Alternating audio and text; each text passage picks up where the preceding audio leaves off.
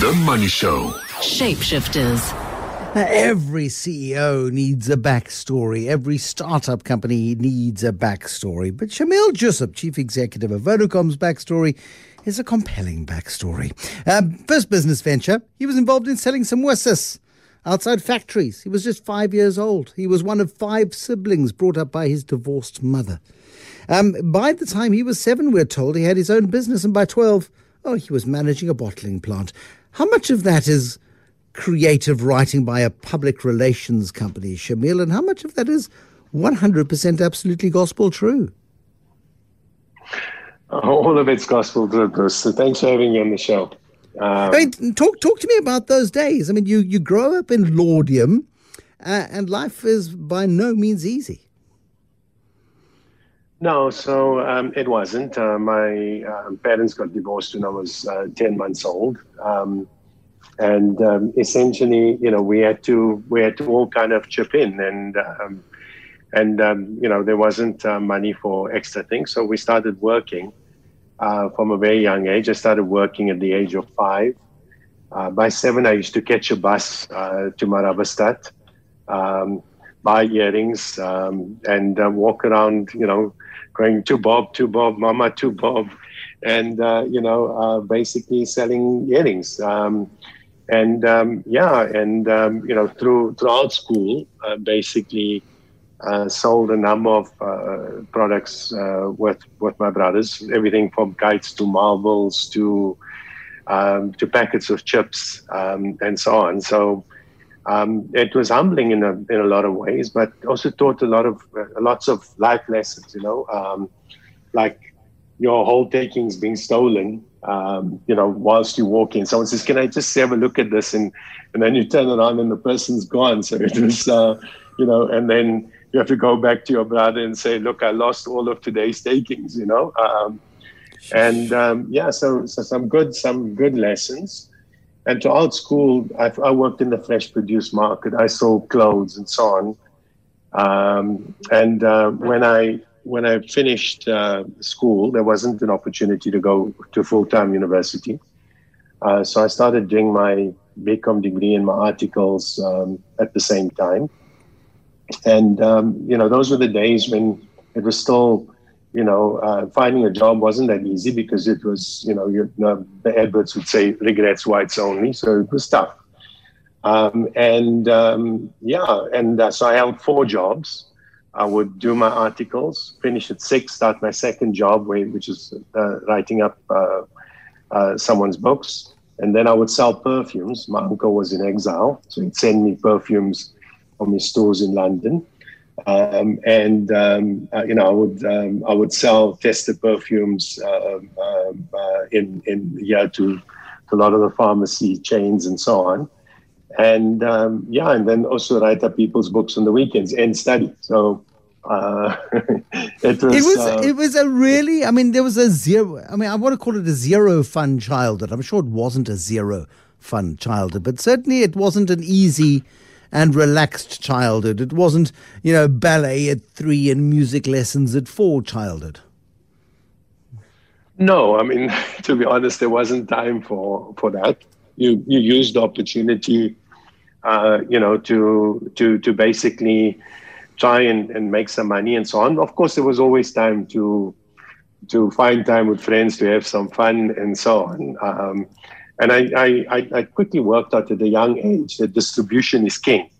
So, so what I did was um, I divide the playground up into different zones, uh, freeze ice popsicles, then bring it to school, then divide it amongst my different resellers who, who I carved up the playground for. Because it wasn't cool walking around selling uh, easy freezes, as we used to call it, right? Um, and so, like, I laugh and I, when I tell people the story, I always say, you see, all that's changed is the playground's but bigger now. We're still doing the same thing.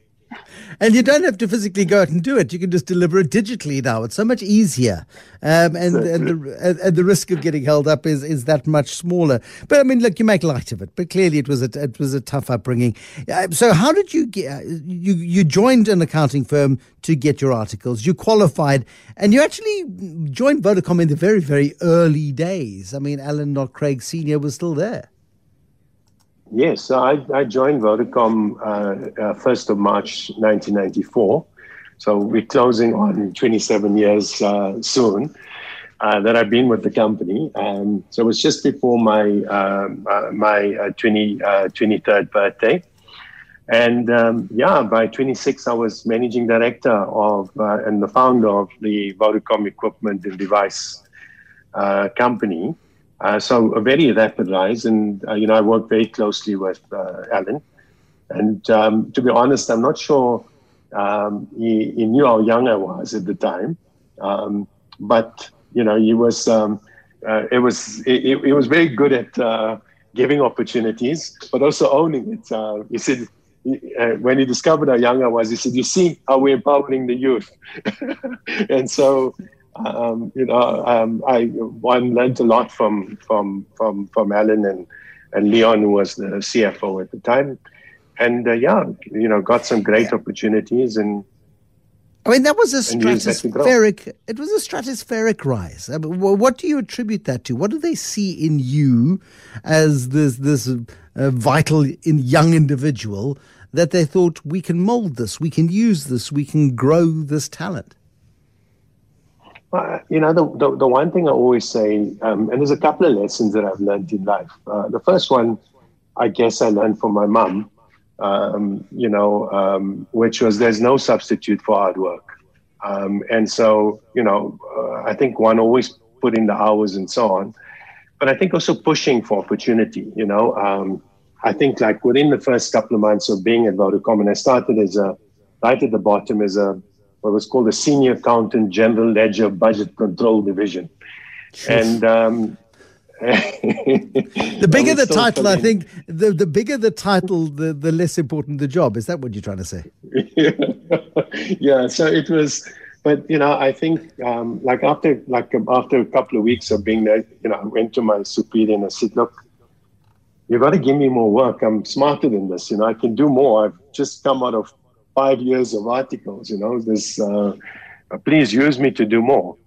Um, and then, you know, I think also one of the other lessons I learned was sometimes you got to take the opportunity. So there was an opportunity to go and work at uh, because the company started in in Pretoria and then uh, we moved the head office to Sandton.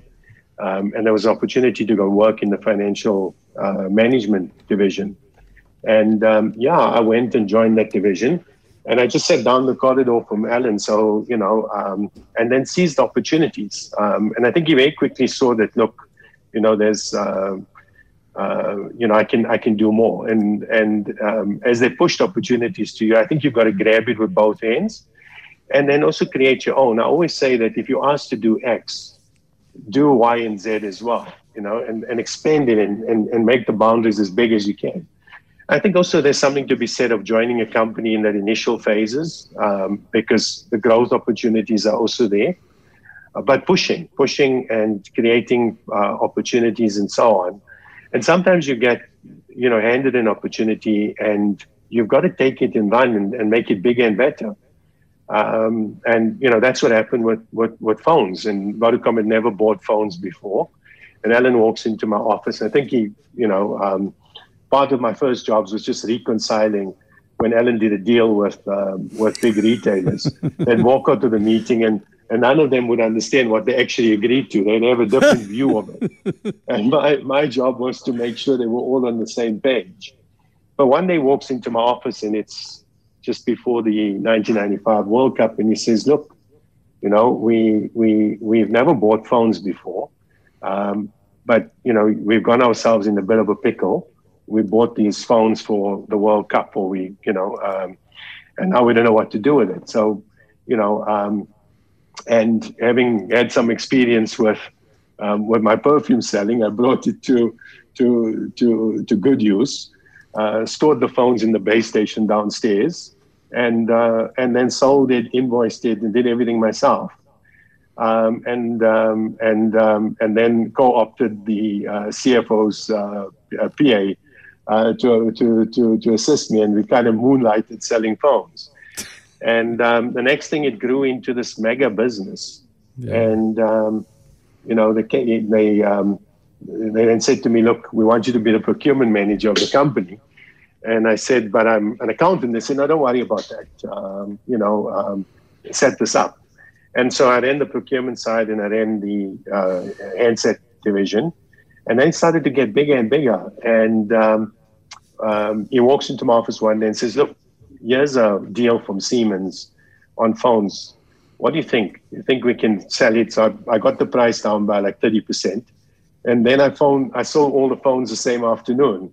Um, and the next thing we were in phones. And uh, we were, and that became a trend that telcos then replicated around the world. And in 1996, I flew to Vodafone and convinced them that we should set up something called global purchasing. Um, and that was the start of global purchasing on uh, on devices. Sh- Sh- Shameel, I have no doubt that you can keep telling us the most delightful war stories uh, for hours, but we need to pause just for a moment. Shameel sure. Joosub on growing up in Vodacom and helping shape Vodacom. And there was a point then, uh, he becomes managing director of Vodacom in South Africa in 2005. He's got this stratospheric career path. And then he's sent off to Spain to go and fix a big problem. We'll find out how that paid out in a moment. The Money Show. Shapeshifters. As if you've ever wanted to know how to get ahead in corporate, this is the episode for you. Shameel Joosub, who is the chief executive at Vodacom, do what you're asked to do and then do more and never say no to an opportunity. Um, Vodacom in South Africa, 2005, you become the MD and then you get sent uh, to Spain. Did you feel like you were being pushed away from the mothership or did you understand there was a, a bigger goal at play here, Shameel? No, I think it was, you know, they, uh, to be honest, I kept, they kept offering me opportunities. Um, and sometimes when you look back, you think, did you miss out on some of them? So they offered me to go to the Netherlands, and I thought, South Africa versus the Netherlands, South Africa is much bigger. Why would I want to go to the Netherlands? Um, and they also offered me an opportunity to go and, um, you know, run Vodafone in India uh, in 2007, which, you know, um, you know, was was a huge opportunity. And and and, and sometimes when I look back, I wonder, you know, did I make the right decision by by not taking it? Um, and the idea was, you know, go uh, develop and, and one day come back and take over from from from Alan.